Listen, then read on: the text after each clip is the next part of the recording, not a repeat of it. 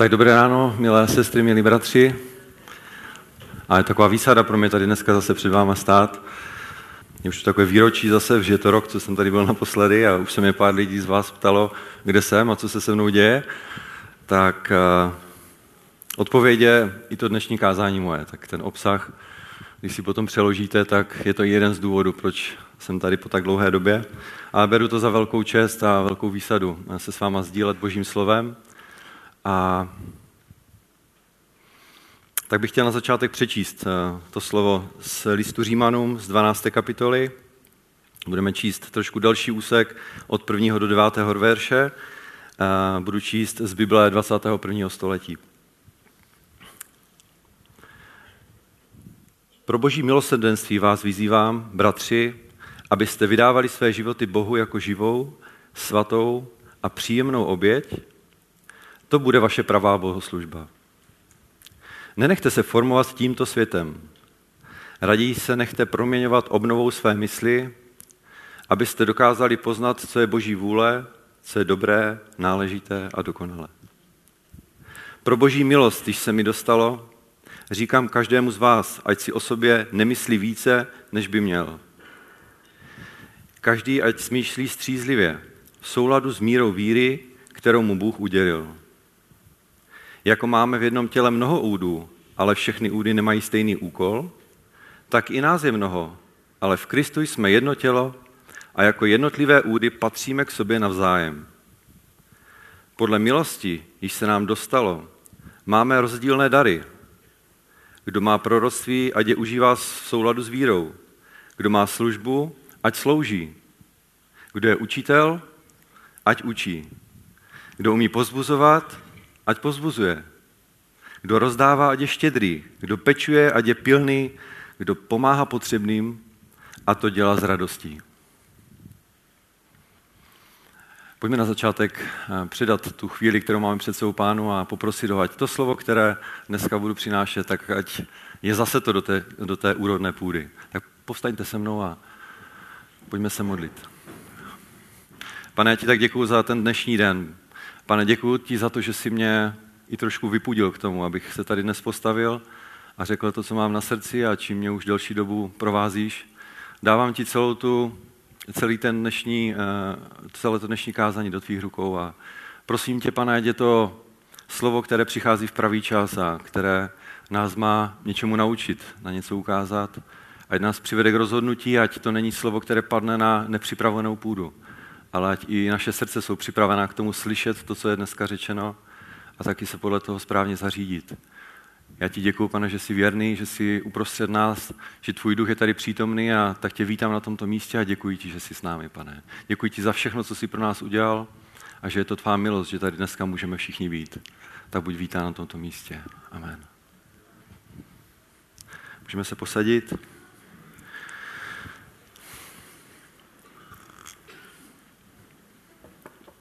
Já už delší dobu tak velmi silně vnímám výzvu, kterou má pán ke mně, ke mně osobně, konkrétně ke mně. A to je taková výzva po obnovení horlivosti. Stejně tak, jako to vidíme u pána Ježíše. Přečetl bych ještě jeden krátký úsek z Bible, z Evangelia Jana z druhé kapitoly od 13. do 17. verše a budu číst zase z 21. Blížily se židovské velikonoce a tak se Ježíš vydal na cestu do Jeruzaléma. V chrámu nalezl prodavače volů, ovcí a holubic a směnárníky sedící za stoly. Tehdy si z provazu upletl bič a všechny z chrámu vyhnal i s ovcemi a voly. Směnárníkům rozházel peníze a zpřevracel stoly a prodavačům holubic řekl, odneste to odsud. Nedělejte z domu mého otce tržiště. Jeho učedníci si tehdy vzpomněli, že je psáno, horlivost pro tvůj dům mě pohltí. Mě z celého toho úseku nejvíce zasáhla právě ta poslední věta, kdy si učedníci vzpomněli na to, co je o něm psáno v 69. žalmu, že je to ta horlivost, která Pána Ježíše pohltí, horlivost pro boží dům. A pán mě tak vedl k tomu, že mi ukázal, že má horlivost v životě eh, velmi opadá. Eh, že prožívám v životě věci, které mi brání v tom, aby se mohl skrze mne projevovat tím způsobem, který chce. A já opravdu už delší dobu, několik měsíců, prožívám takovou modlitbu a modlím se za to, aby pán Bůh probudil novou generaci služebníků, jejíž horlivost pro boží dům je bude stravovat. Modlím se za probuzení spících služebníků, aby horlivost, zápal, vize, touha, chuť potom sloužit hospodinu naplno bylo to, co s náma bude hýbat, co nás pohltí. Modlím se taky za stávající služebníky, kteří stojí ve službě, aby byli tím příkladem pro ty ostatní a burcovali nás svou hodlivostí k tomu, abychom se taky zapojili. Je to moje eh, modlitba, je to moje touha pro můj život a pro život každého jednoho z vás. Cílem toho dnešního kázání je najít odpověď na jednoduchou otázku. Jak sloužit Bohu správným způsobem? Věřím, že to dnešní kázání nám pomůže eh, najít tu odpověď na tuto otázku a že ji budeme také schopni a ochotní ve svém životě uplatnit. Mám se kázání rozděleno do dvou takových částí. Ta první bude taková praktická, chtěl bych ukázat na některé věci v našem životě, které nám brání v tom, abychom mohli správným způsobem sloužit. A tyto věci bych chtěl postavit proti těm věcem, které vidíme v Božím slově, nastavit takové zrcadlo, abychom mohli srovnat naše životy s tím, co vidíme v Božím slově a podle toho se zařídit.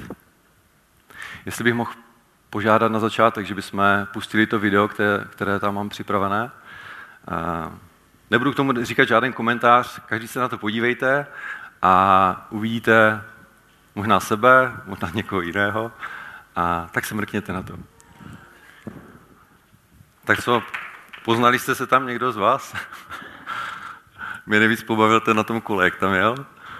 A jednou pomáhal, ale zase, když to bylo na druhou stranu, tak tam brzdil. Uh, to je takové video, které jsem, které jsem viděl na nějakém školení a strašně mě to uh, pobavilo, protože na jednu stranu je to sranda, ale na druhou stranu, když si to převedete do těch uh, našich poměrů a třeba i tady do té naší, nechci říct firmy, ale do toho našeho společenství, tak mě to přivedlo právě k zamýšlení se nad tím, kde každý jeden z nás v tu chvíli jsme na, té, na tom voze a jakým způsobem táhneme tu káru dopředu. A já jsem tak přišel na pár věcí, se kterými bych se s vámi chtěl podělit, které si myslím, že nám v životě brání v tom, abychom dělali věci správným způsobem. Já jsem jich našel šest, ale určitě jich je více a jsou různé, ale já si myslím, že, že, že jsou čtyři takové velmi zásadní a na ně bych se chtěl teďka, teďka podívat. První z nich je prokrastinace. Takové zprosté slovo. Uh, ono to není zprosté, ale spíš tomu ne každý rozumí. Víte, co, co je pro, prokrastinace? Ne? Je tady někdo, kdo, ať se třeba přihlásí, kdo trošku ví? Jo, pár lidí tady je.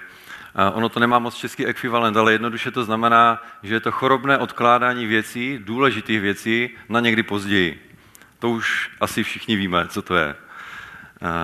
Setkali jste se někdy s tím? Máte s tím někdy problém? Jo, nebudu, se, nebudu se ptát, kdo s tím má problém. Já bych byl první. Prokrastinace, aby jsme si to nepletli, není lenost. Jo? Lenost to je úplně něco jiného. Lenost to je naše osobní svobodné rozhodnutí, že prostě nic nebudu dělat. Jo? Že teďka si prostě lehnu na gauč a budu ležet a ani se nehnu. Prokrastinace je něco takového fikanějšího. Prokrastinace znamená, že ve chvíli, kdyby jsme měli dělat něco důležitého, tak si najdeme spoustu jiných záležitostí a věcí, které budeme dělat, jako například sledovat nějaký velmi důležitý seriál v televizi nebo zalévat už po čtvrté dneska květiny, anebo, a vy si tam můžete dosadit, co chcete. To znamená nacházení různých věcí, které jsou velmi důležité, na místo těch opravdu zásadních a důležitých věcí, které bych měl v životě dělat. Tak tohle je prokrastinace a já si myslím, že to je velká brzda.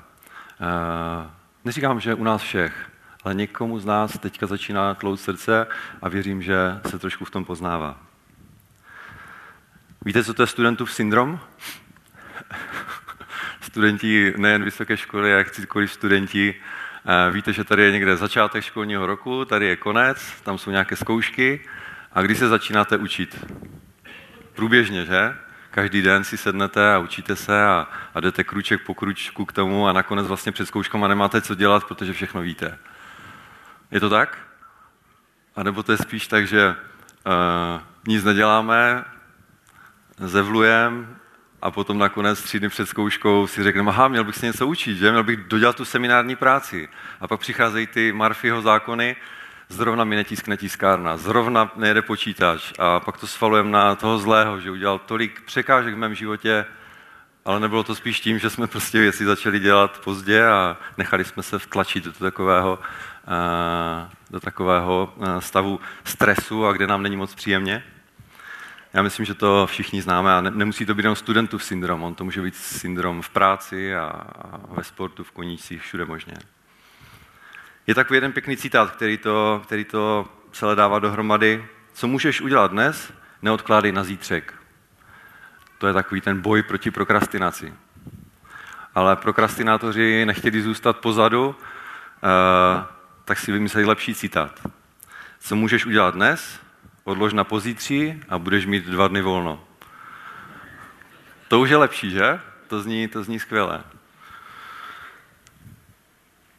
Typickým představitelem eh, téhle z té skupiny lidí, kteří mají v životě tuto brzdu, jsou služebníci, usínající, vadnoucí, uhasínající, těm, ve kterých kdysi byl ten plamen Ducha Svatého ale postupem času si začali nacházet různé věci v životě, které jsou důležitější než to, aby se zaměřili na ten cíl, který mají před sebou.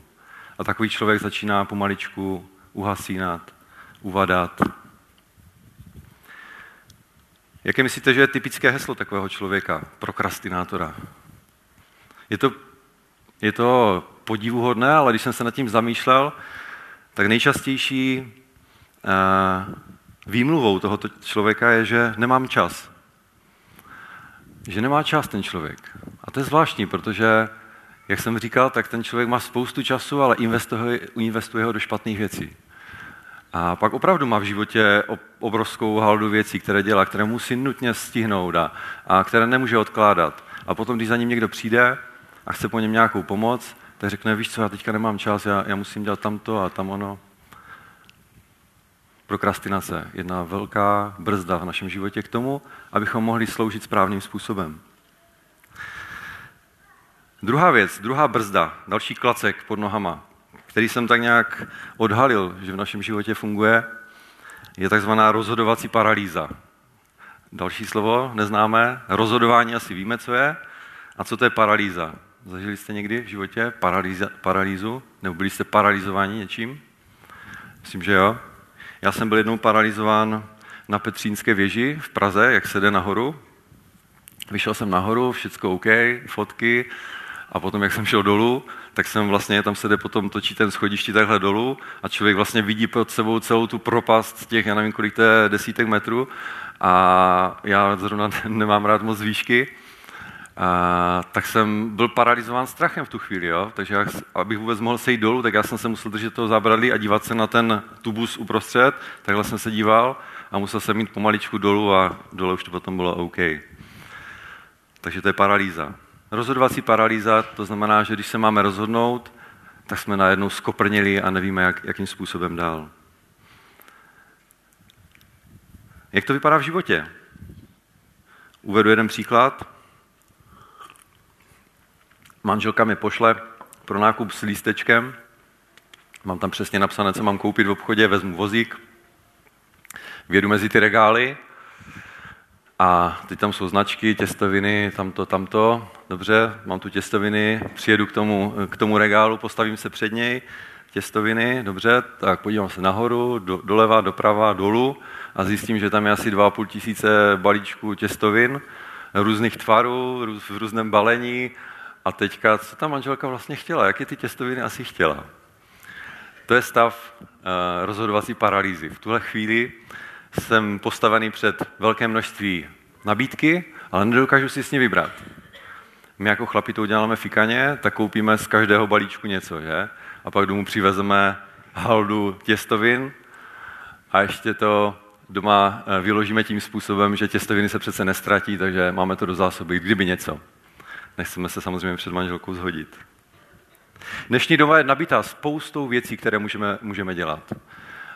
Když to převedeme do, našeho, do našich křesťanských kruhů, je to spousta různých seminářů a, a, a schromáždění a večeru chvál a já nevím, co, čeho všeho možného.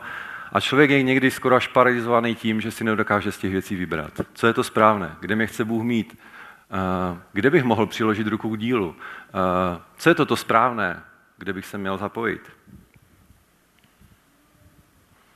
Druhým ale extrémem je to, že je nedostatek. Ti z vás, kteří jste zažili, já tu mám napsané komanče, ale komunisty, tak asi víte, jak to kdysi bylo. Mamka s taťkou mi kdysi říkali, nebo si to možná i trošku matně vzpomínám, jak jsme stavěli dům, a, tak jsme potřebovali nějaký stavební materiál ve stavebninách a mamka s taťkou museli jít e, k těm stavebninám a myslím, že jste tam čekali celou, celou noc, nebo strašně dlouho jste tam čekali, aby na vás přišla řada. To nebylo jako dneska, když přijdete do obchodu a můžete si vybrat, co chcete. Prostě na, vás, na nás byl zelený záchod a bílé kachličky. Přesně ty jsme chtěli, že? To byly ty, ty které se nám nejvíc líbily. Takže tam jsme nějakou rozhodovací paralýzu ne, neměli. Tam jsme prostě brali, co bylo a mazali jsme dom.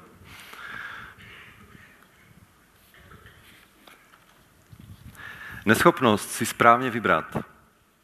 Řešíme buď to nic neděláním, to znamená, že si nevybereme vůbec nic, anebo děláním všeho. To je druhý extrém. Jsou lidé, kteří musí být všude, musí dělat všechno, eh, musí být zapojeni do úplně všeho, co se namane. Která z těch dvou variant se vám zdá lepší? Asi, asi ani jedna, že? Já si myslím, že ta správná varianta je dělat to, co po nás Bůh chce. Je to ten vyvážený postoj. Být na tom místě, kde nás chce Bůh mít. Minulý týden tady o tom mluvil eh, Beno, že když Abraham byl vyzván eh, Bohem, aby šel na to místo, tak pro něho to bylo to místo, kde právě v tu chvíli měl jít. Nešel někam jinam. I když na té cestě zašel do, do několika slepých uliček, ale rozhodl se pro jednu věc a tu udělal. Byl bez správný čas na správném místě. A to je si myslím ten klíč k tomu, abychom porazili rozhodovací paralýzu. To znamená, ne, že nebudeme dělat vůbec nic, anebo naopak, že budeme dělat spoustu jiných věcí. Ale že budeme dělat to, k čemu nás Bůh povolal. Typickým představitelem takového služebníka je buď to stagnující, nic nedělající služebník, anebo ten hyperaktivní, přetížený, vysílený eh, služebník. Takovým heslem toho služebníka může být, já jsem se s tím osobně minulý týden setkal, když jsem potkal křesťana, který měl tento syndrom. Jsem vyhořelý, jsem bez vize, bez nadšení, bez radosti, unavený, zmatený, prostě nepoužitelný pro Boha. A přitom se zdá, když se díváte na jeho život, že on je všude. Na všech fotkách, ze všech akcí je tam právě on. Takže to byl druhý takový klacek pod nohama, který, si někdy, který někdy máme a který nám brání v tom dělat věci správným způsobem. Třetí, co jsem, co jsem našel, tak je zase cizí slovo, komfortní zóna. Asi jste o tom slyšeli. Komfort pro mě znamená pohodlí, někde, kde se cítím bezpečně, dobře, je to místo, kde zažívám jistotu, kde je všecko OK, všechny ty moje rovnice tam vycházejí, dávají smysl. To je místo, které beru jako komfort. Stejně jako ta zóna komfortu, kterou si můžete představit jako kruh kolem sebe. To je místo, ve kterém se cítím dobře. Může to být třeba náš domov, jo? tam, kde bydlíme. To je místo, kde se rádi vracíme, kde máme příjemnou pohovku, kde se cítíme bezpečně, kde máme jídlo a všechno, co potřebujeme k životu. Ale existuje taky zóna, která se říká zóna diskomfortu, nebo nepohodlí. Je to zóna učení, nových situací, nejistoty, dobrodružství, tam, kde musíme žít vírou, kde naše rovnice, na které jsme zvyklí a které nám dávají smysl, najednou přestávají dávat smysl. V dnešní době se hodně mluví právě o vystoupení z komfortní zóny. Je to velmi, velmi um, teďka takový aktuální, uh, aktuální pojem. Vám dám zase jeden příklad. Manželka uh, si udělala kdysi řidičský průkaz a přišel den, my jsme měli auto, naše první, Škodu Favorit, A přišel den, my jsme bydleli v Karviné, ona jezdila do Těšína do, Těšína do, do práce a přišel den, a já nevím, jestli to řeknu správně, ale uh, myslím, že slavila narozeniny nebo něco a vezla nějaké buchty a než se mačkat v autobuse, tak si řekla, že poprvé v životě vyzkouší jet sama autem. Pro ní v tu chvíli ta komfortní zóna bylo to, že věděla, že mají na zastávku, zaplatit za autobus, eh, svést se na to místo, vystoupit jít do práce. To bylo něco, co znala, co jí připadalo takové přirozené a v pořádku. Jenže najednou měla sednout do auta, řešit nějaké situace na křižovatkách, dávat přednost. Eh, znáte to? Zažili jste to? Tu první jízdu v životě? Já si taky pamatuju. Spoustu věcí, vlastně všechno děláme v životě jednou poprvé. Dneska ráno mi manželka řekla, ty jsi tak klidný před tím kázáním. Já říkám, teďka už jsem trošku klidnější, ale když jsem kázal poprvé, tak, tak to, bylo, to bylo hodně na mě. Jo? To byl prostě velký stres, velká výzva. A vystoupení z komfortní zóny je právě ten okamžik, kdy kolem sebe máme tu jistotu, takovou tu hranici, za kterou se nám moc nechce. Ale to vystoupení z, to, z té komfortní zóny, že uděláme krok, krok víry, do prostoru, který nám není zrovna třeba příjemný a ve kterém se necítíme úplně, úplně komfortně. Ale já si myslím a mám za to, jsem o tom přesvědčený, že pokud chcete, aby s vámi a se mnou Bůh mluvil, tak přesně tam je to místo, kde s námi Bůh je schopen něco dělat. V té komfortní zóně jsme usazení, jsme tam, uh, jsme tam v takovém pohodlíčku, je nám dobře, že s náma se Bůh moc dobře nedomluví. A já mám za to, že vystupování z komfortní zóny je něco, čemu se musíme naučit. Vzpomeňte si jenom na toho Abrahama, kterého jsem dneska zmínil. Co to bylo pro něho? Bůh mu řekl, pojď do zaslíbené země. A co musel udělat Abraham? vystoupit z toho chaldejského úru. Museli jít dál, do Cháránu a z Cháránu dál. Co udělal Beno s Hankou? Pojď do těch, do těch podobných míst jako Abraham, kde žil. Jo, půjdu. Udělám ten krok dopředu. Minulý týden, když jsme tady měli to členské shromáždění, tak eh, Michal, Michal tady dával výzvu, že hledá nějaké dobrovolníky, kteří by pomohli třeba, eh, třeba tady s údržbou toho areálu. Já stojím v té své komfortní zóně, mám doma nastartovanou sekačku, sekám si ten svůj, eh, tu svoji komfortní zónu a teďka tam je někde, tam je někde Michal a říká, pojď, hledám do, dobrovolníka, který nám tady pomůže. Co je tvé vystoupení z komfortní zóny? Možná tu sekačku si můžeš nechat doma, ale je to to, že uděláš ten krok. Uděláš krok víry.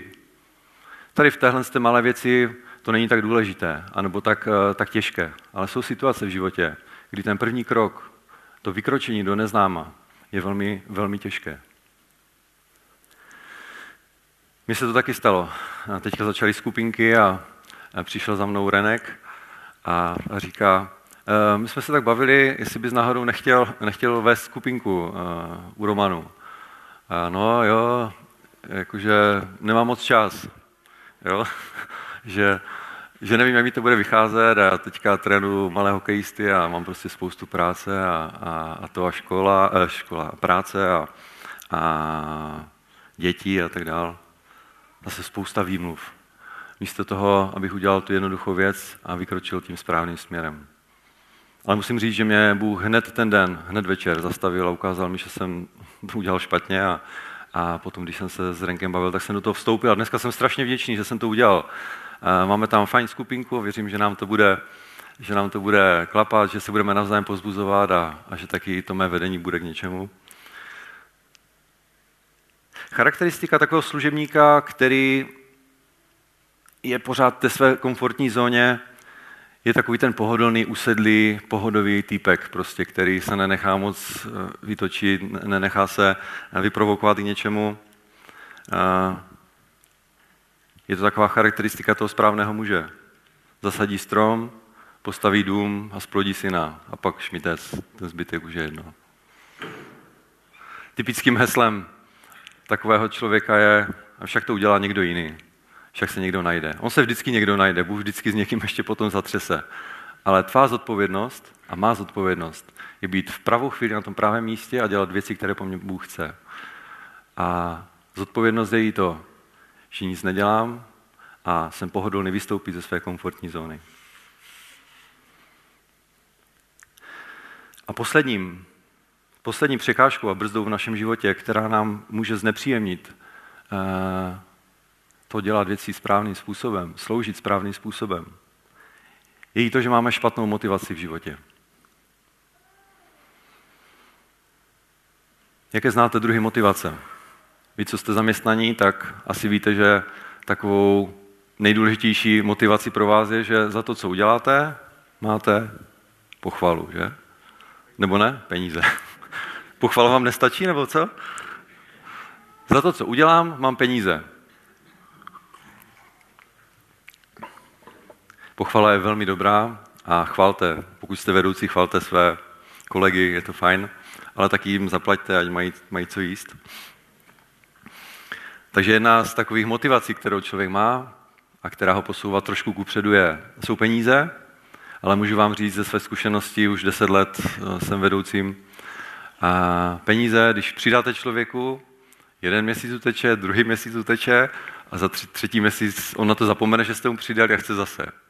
Je to krátkodobá věc. Jo. Peníze jsou dobré, potřebné k životu, neříkám, že to je něco špatného, ale určitě nás to nemotivuje k nějakým extra výkonům a, a nějakým dlouhodobým výkonům. Lepší motivací je vnitřní motivace.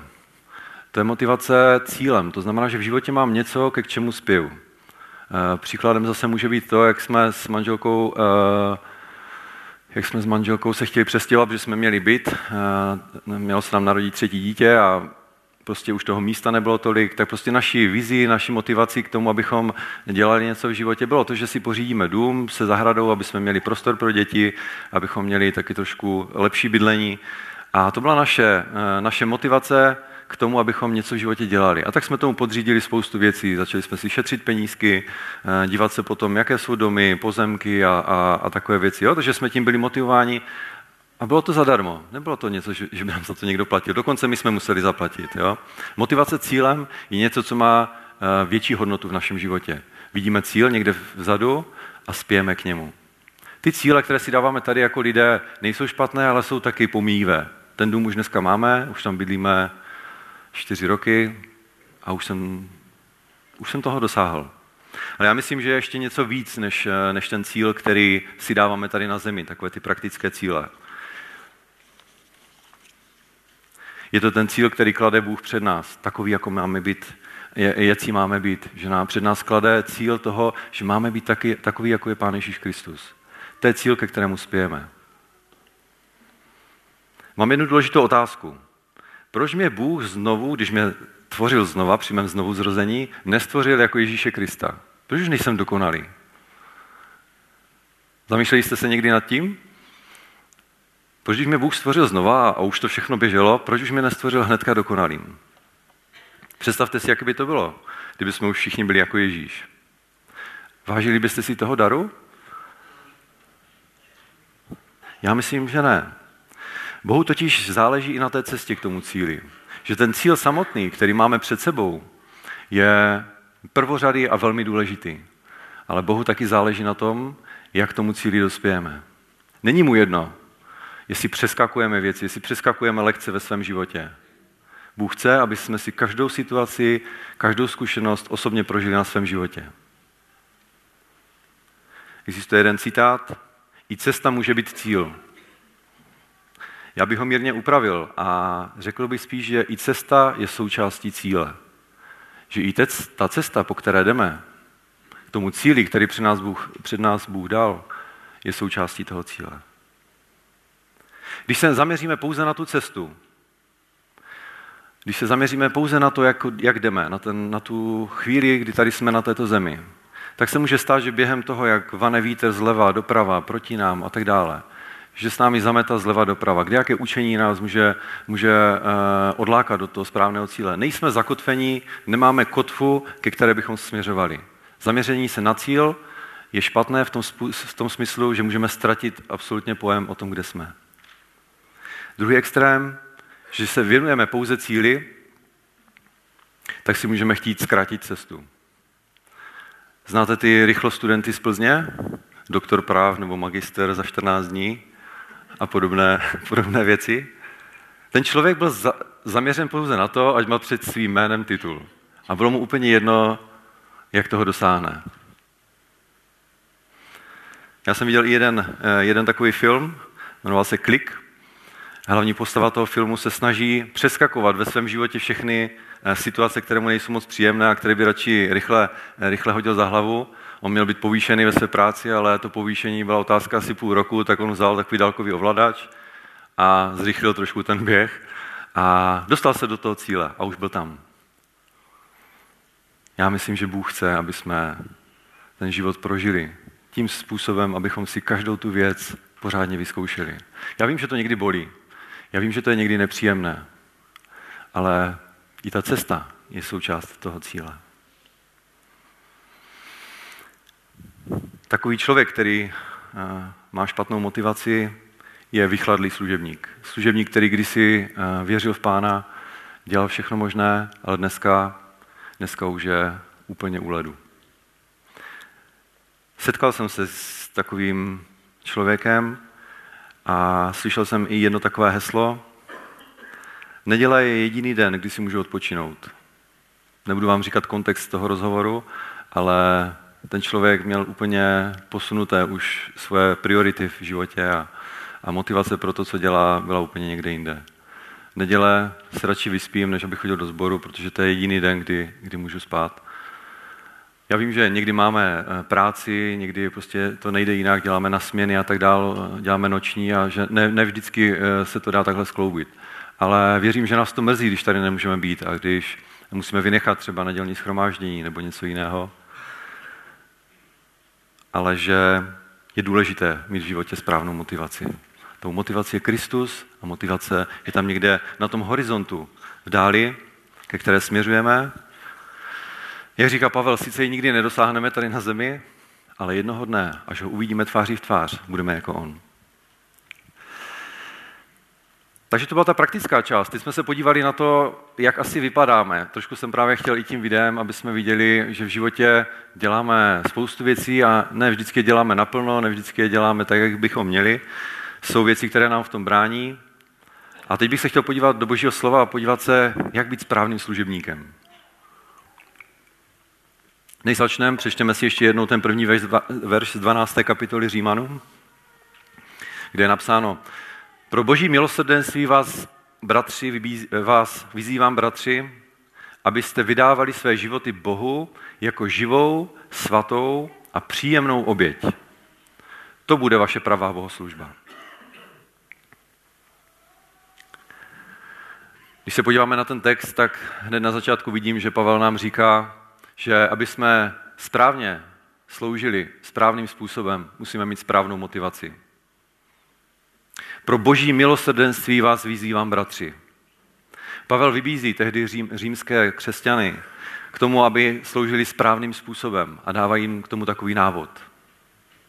Co nás má motivovat?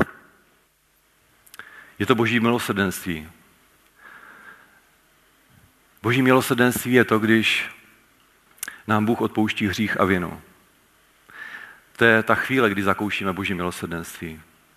Pouze člověk, který tohle zažil ve svém životě, který zažil pocit viny a pocit odpuštění, je člověk, který může začít správným způsobem sloužit Bohu. Je vděčný, má ve svém srdci vděčnost za to, že byl zachráněn, za to, že mu byla udělena milost. To je další slovo, které je s tím spojeno. Milosrdenství a milost.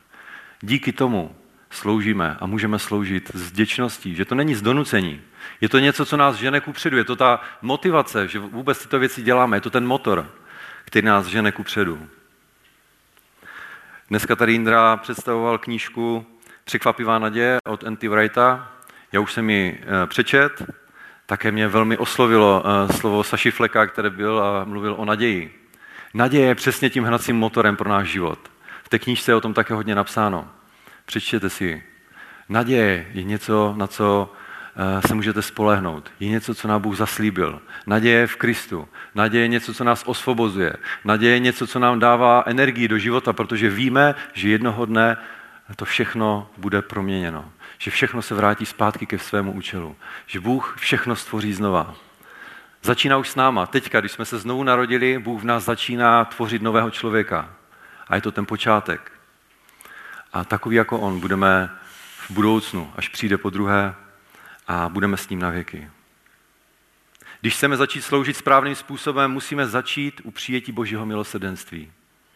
Je to startovací čára, na které začíná naše správná služba hospodinu. Dále je řečeno, že máme přinášet své životy jako oběť. Je to takový starozákonní, eh, starozákonní pojem, že máme přinášet oběť. Jo? Je cítit z toho takový ten model toho starého zákona, kdy kněží přinášeli oběti v chrámu. Tak podobně, když si to přeneseme do nového zákona, Pavel nás vybízí, abychom přinášeli své životy. V některých překladech tam je svá těla jako oběť. Koho se to týká? Tady z nás.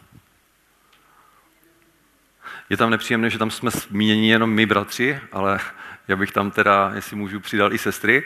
Doufám, že to nebude nějak teologicky špatné. Ale jsme k tomu vyzváni úplně všichni. Všichni, kteří jsme se narodili znova, jsme povoláni k tomu, abychom Bohu sloužili. A přinášeli sebe, své životy, svá těla jako živou, svatou a bohumilou oběť.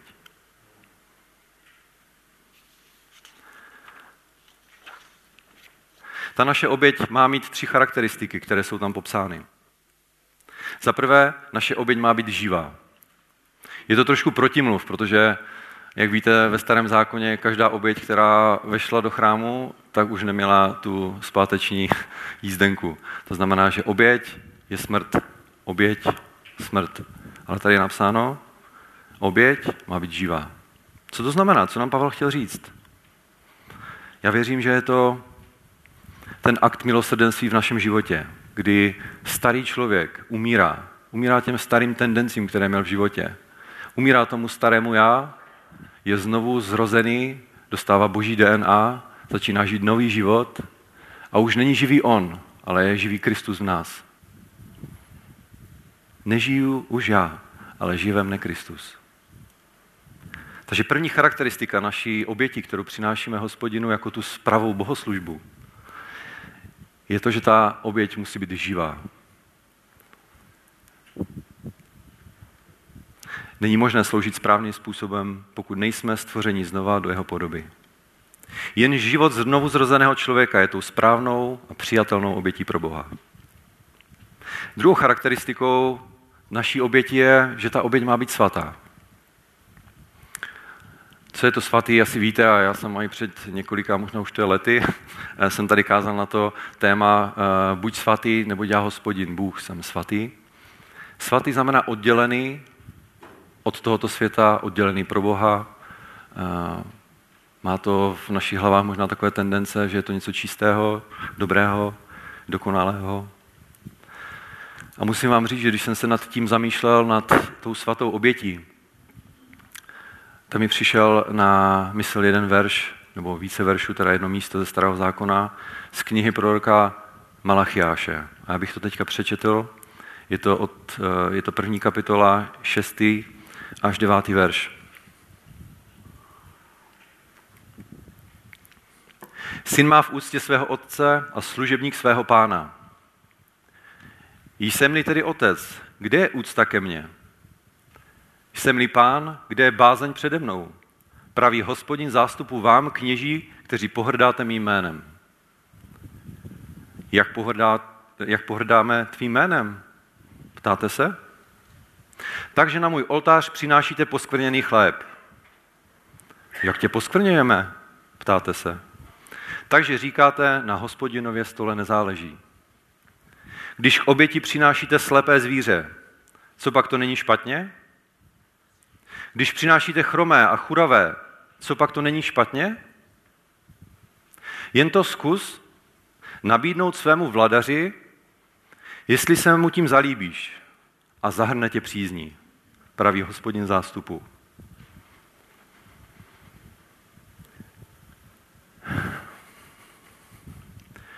Já když jsem to četl, tak mě to velmi zasáhlo v tom bodě, že jsem si uvědomil, že my se snažíme přinášet Bohu svatou oběť.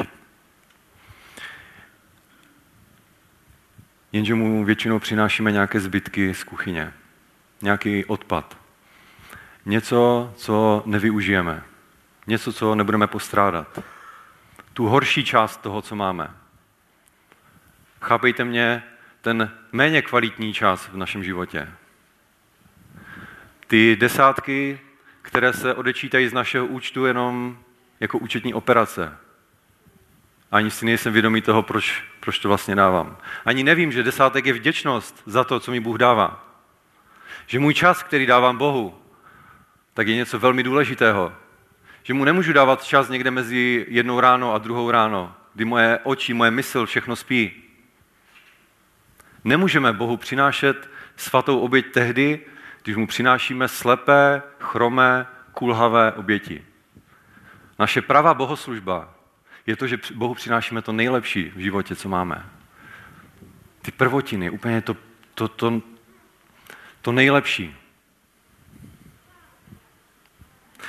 Mi právě v té souvislosti napadla taková myšlenka, dáváme Bohu z vděčnosti desátek a já věřím, že většina z nás to dělá eh, a dělá to z vděčnosti. Ale pak jsem si říkal, my jsme tak eh, zahledění do těch financí a do těch hmotných věcí, co takhle desátek z našeho času? Není to něco, co by Bůh po nás chtěl?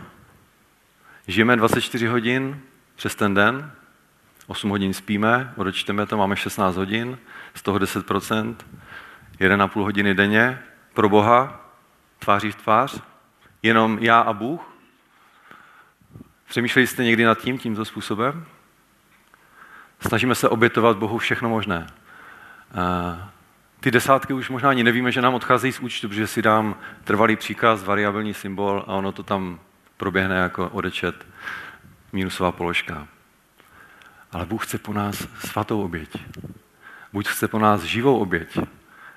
Bůh chce po nás, abychom mu dávali to nejlepší ze svého života. Ten nejlepší, nejkvalitnější čas. Mně se v tom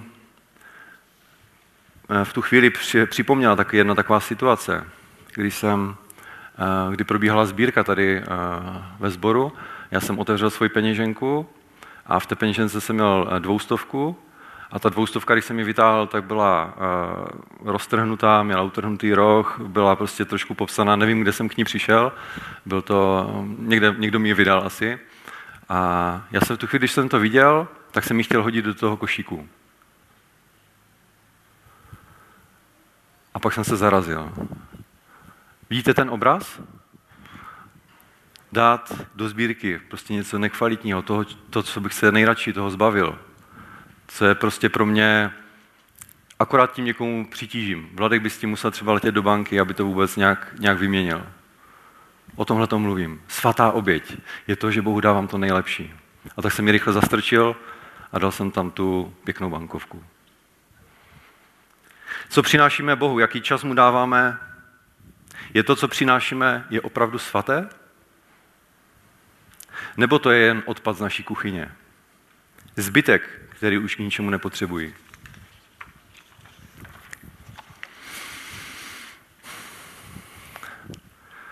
Třetí charakteristikou naší oběti a našeho, našeho, naší služby je, že to má být příjemná oběť hospodinu. Jak si představujete příjemnou, milou, libou, přijatelnou? To jsou všechno synonyma toho slova, které je tam použito. V starém zákoně, eh, když si přečtete takové ty obětní eh, obřady, které byly, tak eh, je tam napsáno, že když se byla správně přinesena ta oběť a obětována v chrámu, tak pro, pro Boha to byla příjemná oběť. A já jsem si v tu chvíli, jak jsem se na to připravoval, jsem si připomněl, nebo jsem si tak vžil do situace, že sedím někde v restauraci teďka nějaký šéf kuchař v kuchyni, opravdu dobrý šéf kuchař, teďka začne kuchtit nějaké, nějaké jídlo a teďka mi ho tam hodí pod stůl, eh, na stůl pod, pod nos a já si přivoním k tomu a úplně ucítím. To je příjemná vůně, to je, to je nádherné, nádherné jídlo. Všema smyslama vnímám to jídlo. Očima, barvu, nosem, vůni. Pak když to ochutnám, jak mi to na tom jazyku před obědem pěkně, jo, mám vyhládlo, tak teďka úplně si to vybavuju. Sliny mám puse. V některých, eh, na některých místech se dokonce jí eh, i rukama pokrm, takže můžu zkoušet konzistenci, všechno. Slyším možná, jestli chodíte někdy do nějaké čínské restaurace a vám přinesou tu kachnu na tom horkém talíři, tak ona ještě syčí. Všemi smysly vnímám tu příjemnou, krásnou oběť. Tak jsem si představil, že tak asi vnímá Bůh tu naši příjemnou oběť. A já to zase převedu zpátky. Víte, proč to tak je? Že Bůh má radost a je pro něho ta oběť příjemná? Protože ten, kdo ji připravil v té kuchyni, to dělal s tím zanícením, s tou, s tou láskou k tomu, co, eh, co, eh, co dělá. Byl to kuchař, který, kterému záleželo na tom, aby to jídlo, které přinese tomu zákazníkovi, bylo chutné, bylo dobré, bylo krásné, aby z něho měl požitek. Dělal to s tou horlivostí, o které jsem říkal na začátku. To je přesně to, co si já představuji pod pojmem příjemná oběť. Člověk, který, který je celou bytostí v té kuchyni, prostě je to jeho kuchyň, on tam prostě, jo, rozumíte, co, co tím říct, jo? že on je prostě pohlcen tou práci, on na nic jiného nemyslí, to je, to je, to je v životě, jak já nevím, jak se pro něco natchnete, tak děláte to a máte klapky na očích a prostě děláte úplně soustředěně tu jednu věc, necháte se tím totálně pohltit, pozřít a děláte to, co nejlíp dokážete. Aby ten, pro koho to děláte, tak aby z toho byl, aby z toho byl nadšený, aby to pro něho byla příjemná vůně té oběti. Jak je to ovšem ve skutečnosti?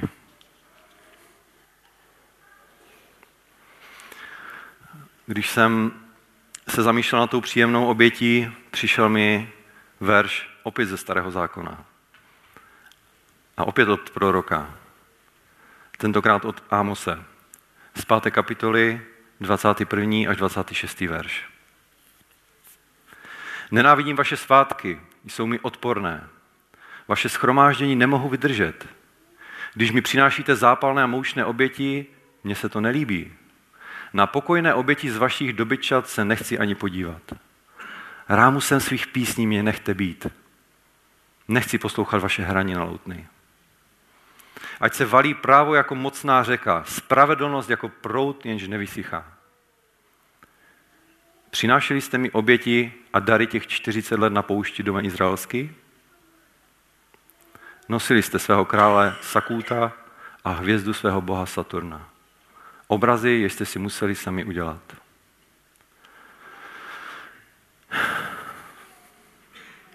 Tak jako u té svaté oběti, tak i tady mi Bůh chtěl ukázat, že byla situace v, už hodně dávno, kdy Bůh neměl zalíbení v oběti, kterou mu lidé přinášeli. A tenhle ten, tenhle ten příklad nebyl ten, o kterém jsme četli v Malachiáši. U Malachiáše to byly chromé, nekvalitní, eh, nesvaté věci. U Amose Bůh tady mluví, že tyhle ty věci nemá rád a nelíbí se mu.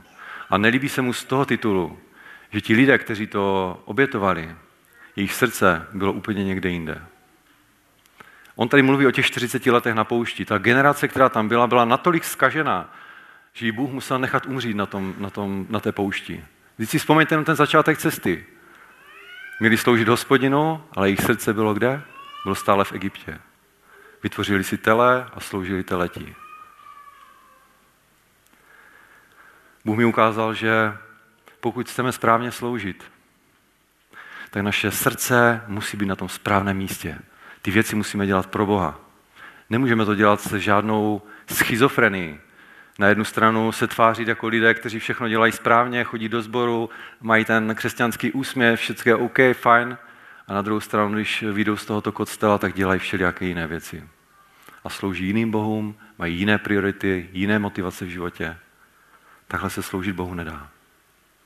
Toužíme potom, aby měl Bůh z naší oběti radost a potěšení, aby mu byla naše oběť příjemná, já potom strašně toužím. Bůh má potěšení z naší oběti, pokud je určená jemu. Pokud vše, co děláme, je, soustředěná, je soustředěno na něho a Bůh pak nachází v takové oběti zalíbení. Nesmíme žít jako křesťan, křesťanští schizofrenici. Nesmíme dělat věci jen na oko. Ale celá naše bytost, jak toho kuchaře, o kterém jsem mluvil, kdy on chtěl uvařit to nejlepší, co měl. Přesně takhle. Být pozřen, pohlcen, horlivý pro boží věci, pro boží dům.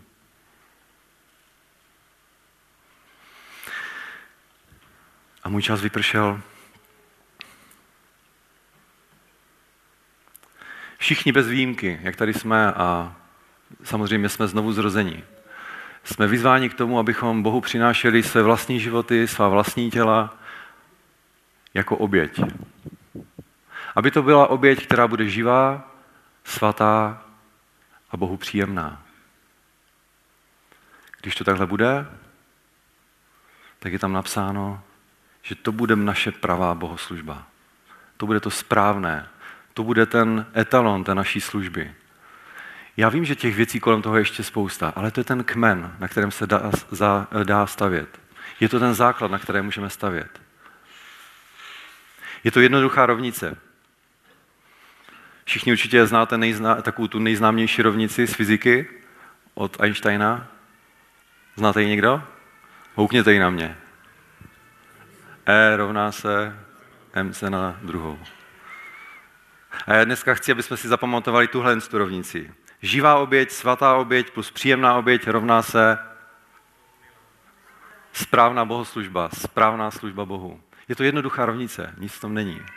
Ale vidíte, jak hluboko Bůh v mém životě musel jít, abych si některé věci uvědomil. To, že tady dneska stojím, já jsem těmi věcmi musel projít. A já vím, že spousta z vás je tady taková, že nemáte s tímhle problémy. Ale i kdybych tady byl pro jednoho člověka, který tady prožívá něco podobného, tak to dneska pro mě mělo smysl vám to říct. Já toužím potom, aby se do, mé, do mého života vrátila ta hodlivost. Aby tam bylo, byl ten zápal, zanícení pro službu. Jenže pokud si nezametu před vlastním Prahem, tak jak to udělal pán Ježíš v tom chrámě, dokud nevymetu ty prodavače eh, dobytka, směnárníky ze svého života, tak jak to s tou hodlivostí udělal Ježíš v tom, eh, v tom příkladě na začátku, tak má služba vždycky bude pokulhávat. Ta rovnice má tři členy před, tím rovná se, a jeden potom. Když jakýkoliv z nich nebude fungovat, ta rovnice nedává smysl. A k tomu je Bůh chtěl přivést.